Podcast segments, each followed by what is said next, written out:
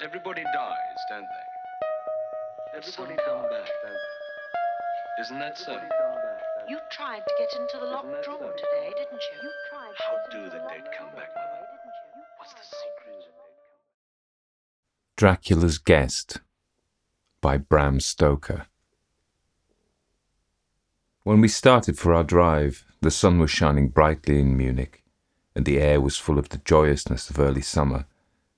Just as we were about to depart, Herr Delbrück, the maitre d'hotel of the Quatre Saisons where I was staying, came down bareheaded to the carriage, and after wishing me a pleasant drive, said to the coachman, still holding his hand on the handle of the carriage door, Remember you are back by nightfall. The sky looks bright, but there is a shiver in the north wind that says that there may be a sudden storm. But I am sure you will not be late. Here he smiled and added, For you know what night it is. Johann answered with an emphatic Ja, mein Herr, and touching his hat drove off quickly. When we had cleared town, I said, after signalling to him to stop, Tell me, Johann, what is tonight? He crossed himself as he answered laconically, Walpurgisnacht. Then he took out his watch, a great old fashioned German silver thing as big as a turnip, and looked at it, with his eyebrows gathered together and a little impatient shrug of his shoulders. I realized that this was his way of respectfully protesting against the unnecessary delay, and sank back in the carriage, merely motioning him to proceed. He started off rapidly as if to make up for lost time. Every now and then the horses seemed to throw up their heads and sniff the air suspiciously. On such occasions, I often looked around in alarm. The road was pretty bleak, for we were traversing a sort of high, windswept plateau. As we drove, I saw a road that looked but little used, and which seemed to dip through a little winding valley. It looked so inviting that even at the risk of offending him, I called Johann to stop. And when he had pulled up, I told him I would like to drive down that road. He made all sorts of excuses and frequently crossed himself as he spoke. This somewhat piqued my curiosity, so I asked him various questions. He answered fencingly and repeatedly looked at his watch in protest. Finally, I said, Well, Johann, I want to go down this road. I shall not ask you to come unless you like, but tell me why you do not like to go. That's all I ask. For answer, he seemed to throw himself off the box, so quickly did he reach the ground. Then he stretched out his hands appealingly to me and implored me not to go. There was just enough of English mixed with the German for me to understand the drift of his talk. He seemed always just about to tell me something, the very idea of which evidently frightened him, but each time he pulled himself up, saying as he crossed himself, Walpurgisnacht. I tried to argue with him, but it was difficult to argue with a man when I did not know his language. The advantage certainly rested with him, for although he began to speak in English of a very crude and broken kind, he always got excited and broke into his native tongue, and every time he did so, he looked at his watch. Then the horses became restless and sniffed the air. At this he grew very pale, and looking around in a frightened way, he suddenly jumped forward, took them by the bridles, and led them on some twenty feet. I followed and asked why he'd done this. For answer, he crossed himself, pointed to the spot we had left, and drew his carriage in the direction of the other road, indicating a cross, and said, first in German, then in English, Buried him, him, what killed themselves. I remembered the old custom of burying suicides at crossroads. Ah, I see a suicide. How interesting. But for the life of me, I couldn't make out why the horses were frightened. Whilst we were talking, we heard a sort of sound between a yelp and a bark. It was far away, but the horses got very restless, and it took Johann all his time to quiet them. He was pale and said, It sounds like a wolf, but yet there are no wolves here now. No? I said, questioning him.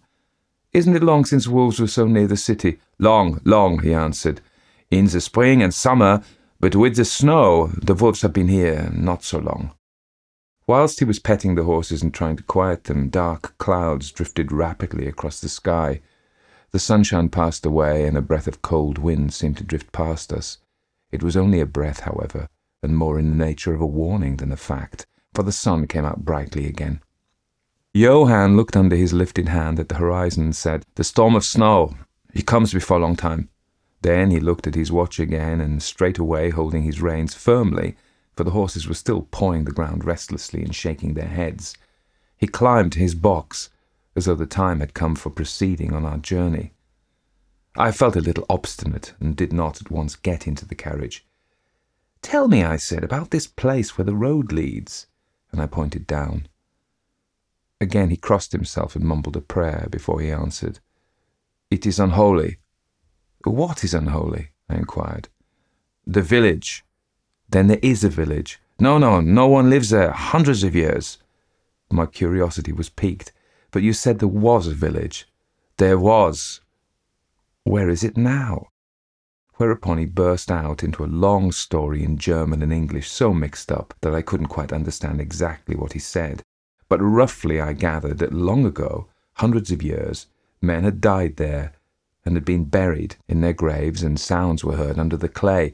And when the graves were opened, men and women were found rosy with life, and their mouths red with blood. And so, in haste to save their lives, ay, and their souls, and here he crossed himself, those who were left fled away to other places where the living lived and the dead were dead and not, uh, not something. He was evidently afraid to speak the last words. As he proceeded with his narration, he grew more and more excited. It seemed as if his imagination had got hold of him, and he ended in a perfect paroxysm of fear, white faced, perspiring, trembling, and looking round him, as if expecting that some dreadful presence would manifest itself there in the bright sunshine on the open plain. Finally, in an agony of desperation, he cried, Walpurgisnacht! and pointed to the carriage for me to get in. All my English blood rose at this, and standing back, I said, You're afraid, Johann. You're afraid. Go home. I shall return alone. The walk will do me good. The carriage door was open. I took from the seat my oak walking stick, which I always carry on my holiday excursions, and closed the door, pointing back to Munich, and said, Go home, Johann. Walpurgisnacht doesn't concern Englishmen. The horses were now more restive than ever, and Johann was trying to hold them in while excitedly imploring me not to do anything so foolish. I pitied the poor fellow. He was deeply in earnest, but all the same I couldn't help laughing. His English was quite gone now. In his anxiety, he had forgotten that his only means of making me understand was to talk my language, so he jabbered away in his native German. It began to be a little tedious. After giving the direction home, I turned to go down the crossroad into the valley. With a despairing gesture, Johann turned his horses towards Munich. I leaned on my stick and looked after him. He went slowly along the road for a while. Then there came over the crest of the hill a man, tall and thin. I could see so much in the distance. When he drew near the horses, they began to jump and kick about, then to scream with terror. Johann couldn't hold them in. They bolted down the road, running away madly. I watched them out of sight, then looked for the stranger, but I found that he too was gone. With a light heart, I turned down the side road through the deepening valley to which Johann objected. There was not the slightest reason that I could see for his objection, and I dare say I tramped for a couple of hours without thinking of time or distance, and certainly without seeing a person or a house. So far as the place was concerned, it was desolation itself, but I didn't notice this particularly till, on turning a bend in the road, I came upon a scattered fringe of wood. Then I recognized that I had been impressed unconsciously by the desolation of the region through which I had passed. I sat down to rest myself and began to look around.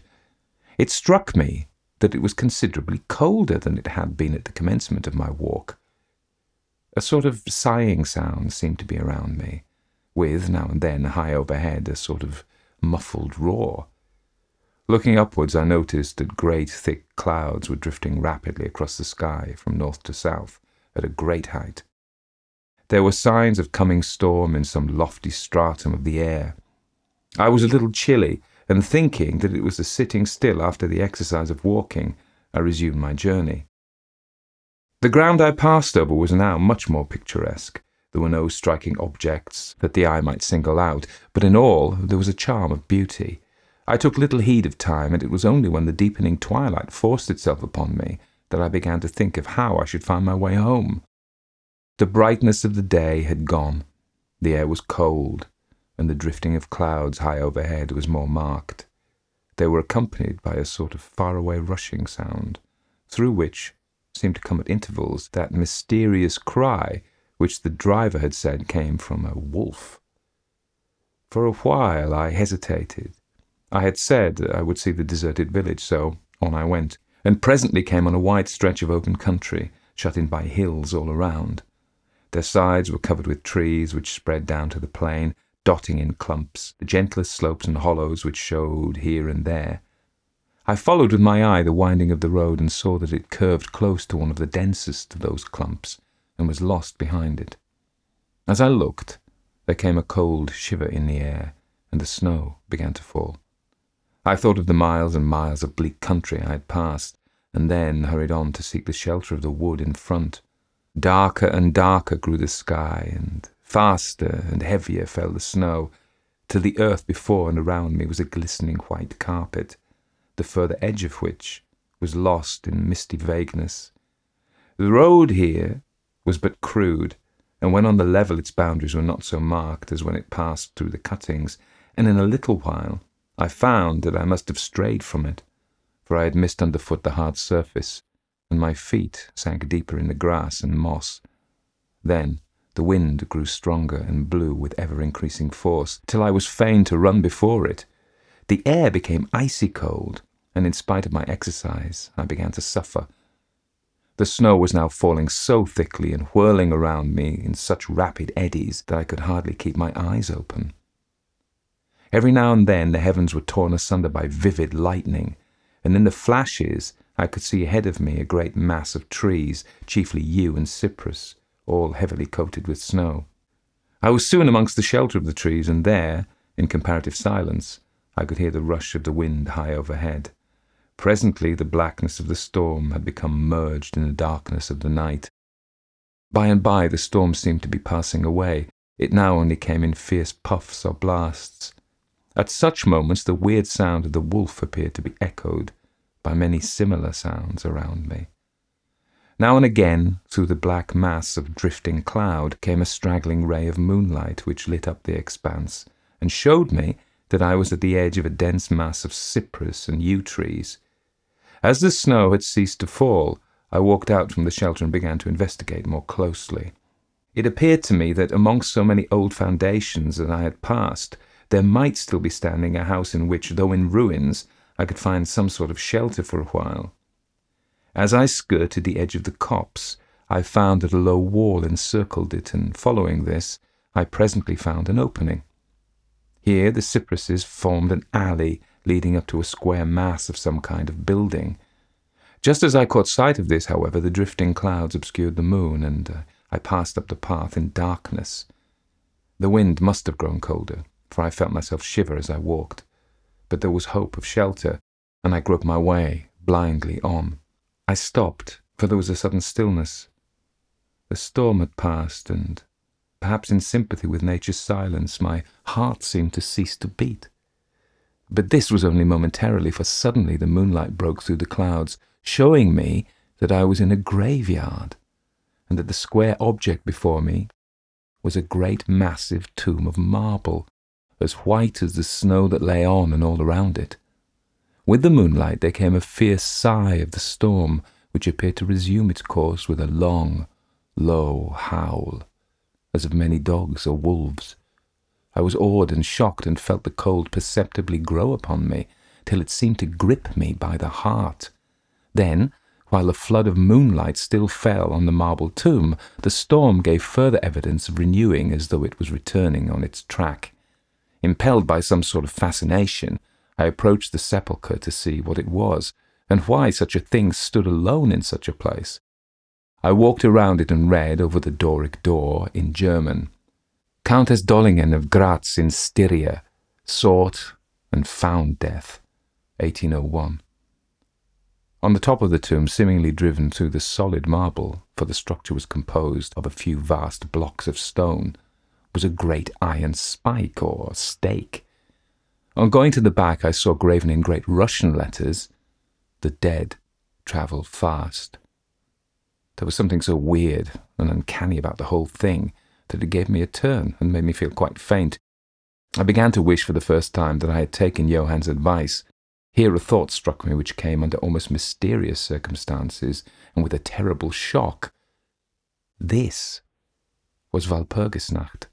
Walpurgis night, when, according to the belief of millions of people, the devil was abroad, when the graves were opened and the dead came forth and walked, when all evil things of earth and air and water held revel. This very place the driver had specially shunned. This was a depopulated village of centuries ago. This was where the suicide lay, and this was the place where I was alone, unmanned, shivering with cold in a shroud of snow, with a wild storm gathering again upon me. It took all my philosophy, all the religion I had been taught, all my courage not to collapse in a paroxysm of fright. And now a perfect tornado burst upon me. The ground shook as though thousands of horses thundered across it. And this time the storm bore on its icy wings not snow, but great hailstones, which drove with such violence that they might have come from the thongs of Balearic slingers. Hailstones that beat down leaf and branch and made the shelter of the cypresses of no more avail than though their stems were standing corn. At the first I had rushed to the nearest tree, but I was soon fain to leave it and seek the only spot that seemed to afford refuge the deep Doric doorway of the marble tomb. There, crouching against the massive bronze door, I gained a certain amount of protection from the beating of the hailstones, for now they only drove against me as they ricocheted from the ground and the side of the marble. As I leaned against the door, it moved slightly and opened inwards. The shelter of even a tomb was welcome in that pitiless tempest, and I was about to enter it when there came a flash of forked lightning that lit up the whole expanse of the heavens. In the instant, as I am a living man, I saw, as my eyes were turned into the darkness of the tomb, a beautiful woman with rounded cheeks and red lips, seemingly sleeping on a bier. As the thunder broke overhead, I was grasped as by the hand of a giant and hurled out into the storm. The whole thing was so sudden that before I could realize the shock, moral as well as physical, I found the hailstones beating me down. At the same time, I had a strange, dominating feeling that I was not alone. I looked towards the tomb. Just then came another blinding flash which seemed to strike the iron stake that surmounted the tomb and to pour through to the earth, blasting and crumbling the marble as in a burst of flame. The dead woman rose for a moment of agony while she was lapped in the flame, and her bitter scream of pain was drowned in the thunder crash. The last thing I heard was this mingling of dreadful sound, as again I was seized by the giant grasp and dragged away, while the hailstones beat on me, and the air around seemed reverberant with the howling of wolves. The last sight that I remembered was a vague white moving mass, as if all the graves around me had sent out the phantoms of their sheeted dead, and that they were closing in on me to the white cloudiness of the driving hail. Gradually, there came a sort of vague beginning of consciousness, then a sense of weariness that was dreadful. For a time, I remembered nothing, but slowly my senses returned. My feet seemed positively racked with pain, yet I couldn't move them. They seemed to be numbed. There was an icy feeling at the back of my neck and all down my spine, and my ears, like my feet, were dead, yet in torment. But there was in my breast a sense of warmth which was, by comparison, delicious. It was a nightmare, a physical nightmare, if one may use such an expression, for some heavy weight on my chest made it difficult for me to breathe. This period of semi lethargy seemed to remain a long time, and as it faded away, I must have slept or swooned.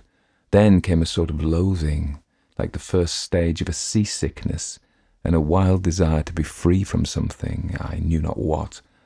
A vast stillness enveloped me as though all the world were asleep or dead, only broken by the low panting as of some animal close to me.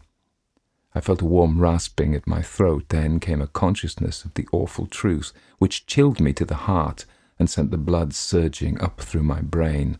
Some great animal was lying on me and now licking my throat. I feared to stir, for some instinct of prudence bade me lie still. But the brute seemed to realize that there was now some change in me, for it raised its head Through my eyelashes, I saw above me the two great flaming eyes of a gigantic wolf. Its sharp white teeth gleamed in the gaping red mouth, and I could feel its hot breath fierce and acrid upon me. For another spell of time I remembered no more. Then I became conscious of a low growl, followed by a yelp, renewed again and again. Then, seemingly very far away, I heard a hello, hello, as of many voices calling in unison. Cautiously, I raised my head and looked in the direction whence the sound came, but the cemetery blocked my view. The wolf still continued to yelp in a strange way, and a red glare began to move around the grove of cypresses as though following the sound. As the voices drew closer, the wolf yelped faster and louder. I feared to make either sound or motion. Nearer came the red glow over the white paw which stretched into the darkness around me. Then, all at once, from beyond the trees, there came at a trot a troop of horsemen bearing torches. The wolf rose from my breast and made for the cemetery. I saw one of the horsemen, soldiers by their caps and their long military cloaks, raise his carbine and take aim. A companion knocked up his arm, and I heard the ball whiz over my head. He had evidently taken my body for that of the wolf. Another sighted the animal as it slunk away, and a shot followed. Then, at a gallop, the troop rode forward, some towards me, others following the wolf as it disappeared amongst the snow-clad cypresses. As they drew nearer, I tried to move, but was powerless, although I could see and hear all that went on around me. Two or three of the soldiers jumped down from their horses and knelt beside me. One of them raised my head and placed his hand over my heart. Good news, comrades, he cried. His heart still beats. Then some brandy was poured down my throat. It put vigour into me, and I was able to open my eyes fully and look around. Lights and shadows were moving among the trees, and I heard men call to one another. They drew together, uttering frightened exclamations, and the lights flashed as the others came pouring out of the cemetery pell mell, like men possessed. When the further ones came close to us, those who were around me asked them eagerly, Well, have you found him? The reply rang out hurriedly, No, no, come away, quick, quick.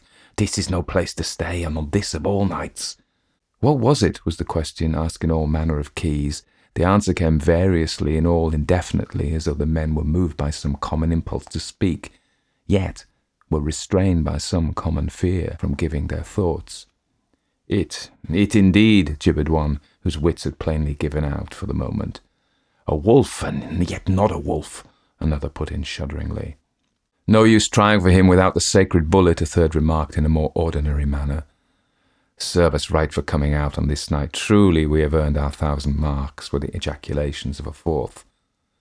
There was blood on the broken marble, another said after a pause. The lightning never brought that there. And for him, is he safe? Look at his throat. See, comrades, the wolf has been lying on him and keeping his blood warm. The officer looked at my throat and replied, He's all right, his skin is not pierced. What does it all mean? We should never have found him but for the yelping of the wolf. What became of it? asked the man who was holding up my head and who seemed the least panic stricken of the party, for his hands were steady and without tremor. On his sleeve was the chevron of a petty officer. It went to its home, answered the man whose long face was pallid and actually shook with terror as he glanced around him fearfully. There are graves enough there in which it may lie. Come, comrades, come quickly. Let us leave this cursed spot. The officer raised me to a sitting posture as he uttered a word of command. Then several men placed me upon a horse. He sprang to the saddle behind me, took me in his arms, gave the word to advance, and turning our faces away from the cypresses, we rode away in swift military order. And yet my tongue refused its office, and I was perforce silent.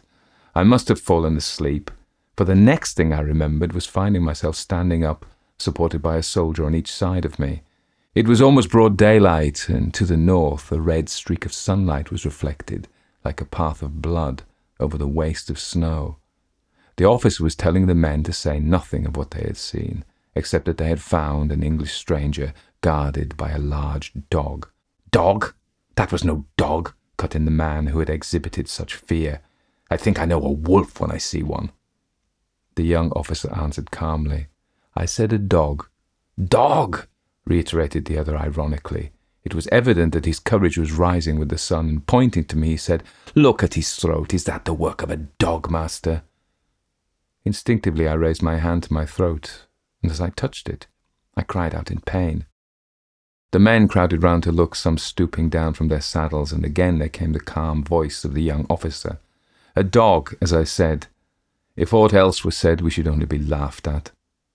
I was then mounted behind a trooper, and we rode on into the suburbs of Munich. Here we came across a stray carriage, into which I was lifted, and it was driven off to the Quatre Saisons. The young officer accompanying me, whilst the trooper followed with his horse, and the others rode off to their barracks. When we arrived, Herr Delbruck rushed so quickly down the steps to meet me that it was apparent he had been watching within. Taking me by both hands, he solicitously led me in. The officer saluted me, and I was turning to withdraw when I recognized his purpose and insisted that he should come to my rooms. Over a glass of wine, I warmly thanked him and his brave comrades for saving me. He replied simply that he was more than glad, and that Herr Delbruck had at the first taken steps to make all the searching party pleased, at which ambiguous utterance the maitre d'hotel smiled, while the officer pleaded duty and withdrew. But Herr Delbruck, I inquired, how and why was it that the soldiers searched for me? He shrugged his shoulders as if in depreciation of his own deed, as he replied, I was so fortunate as to obtain leave from the commander of the regiment in which I served to ask for volunteers. But how did you know I was lost? I asked. The driver came hither with the remains of his carriage, which had been upset when the horses ran away. But surely you wouldn't send a search party of soldiers merely on this account. Oh, no, he answered, but even before the coachman arrived, I had this telegram from the boyar whose guest you are. And he took from his pocket a telegram which he handed to me, and I read, Bistritz, be careful of my guest. His safety is most precious to me. Should aught happen to him, or if he be missed, Spare nothing to find him and ensure his safety. He is English and therefore adventurous. There are often dangers from snow and wolves at night. Lose not a moment if you suspect harm to him. I answer your zeal with my fortune. Dracula. As I held the telegram in my hand, the room seemed to whirl around me, and if the attentive maitre d'hotel had not caught me, I think I should have fallen. There was something so strange in all this, something so weird and impossible to imagine, that there grew in me a sense of my being in some way the sport of opposite forces, the mere vague idea of which seemed in a way to paralyze me. I was certainly under some form of mysterious protection. From a distant country had come, in the very nick of time, a message that took me out of the danger of the snow sleep and the jaws of the wolf.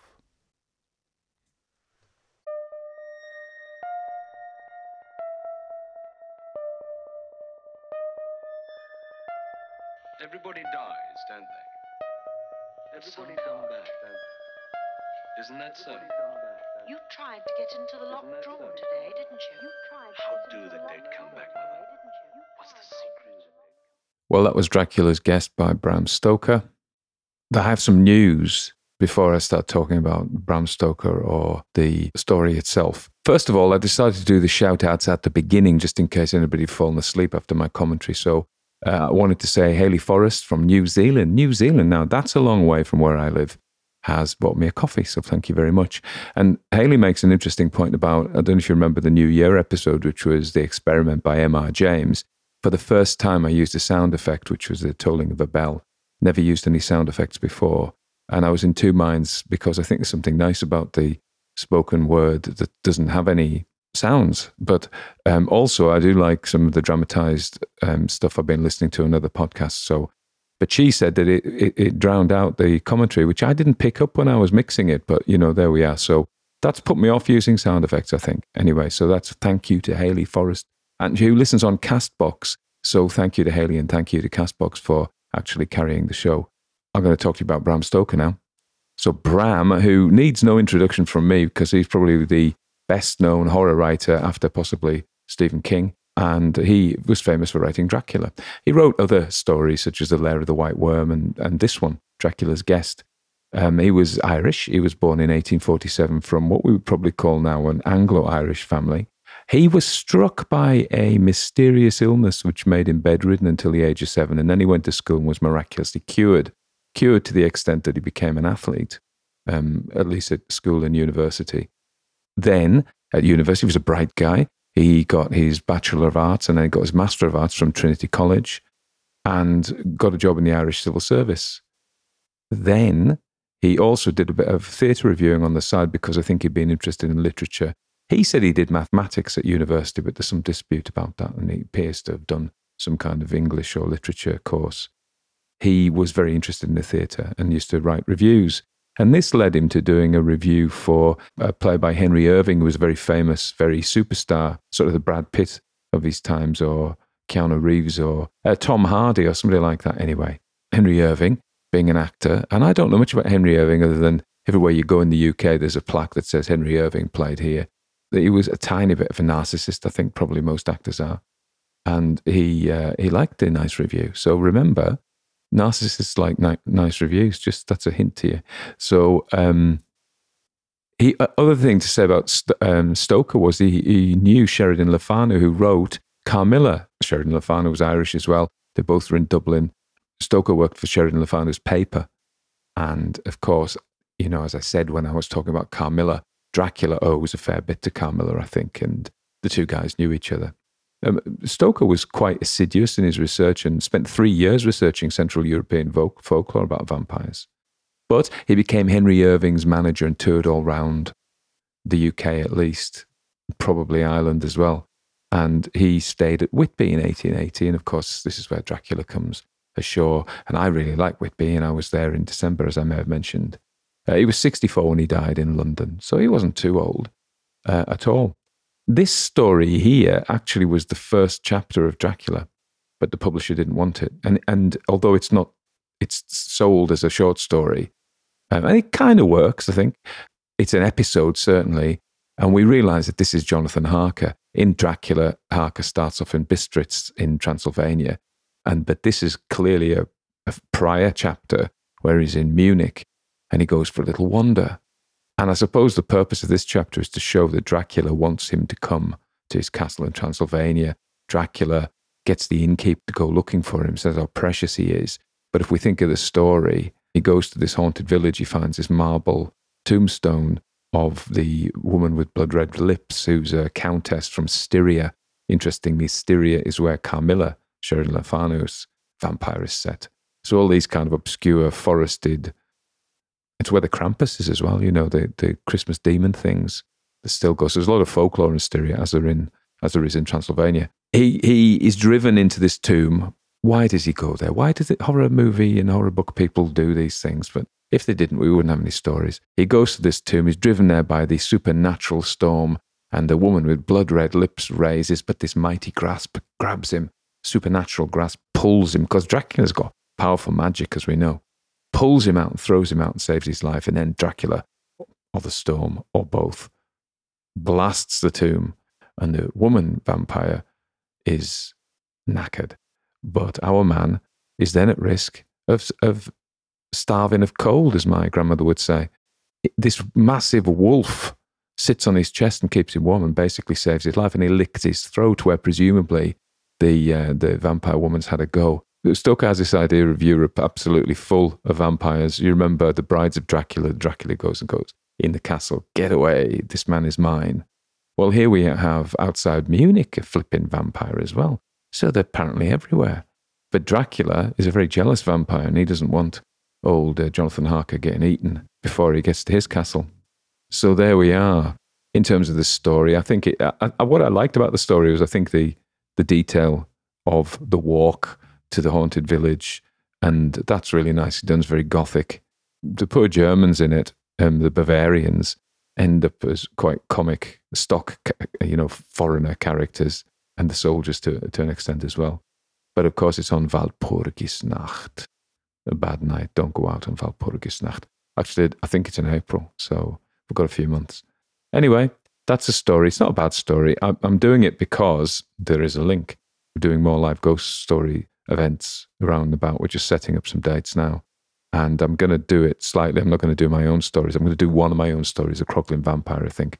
But I'm going to do it in a gothic theme. So I think I'm going to do, as I mentioned, Dracula's Guests, The Room in the Tower by E.F. Benson, my own Croglin vampire, and one other which I'm looking for at the moment.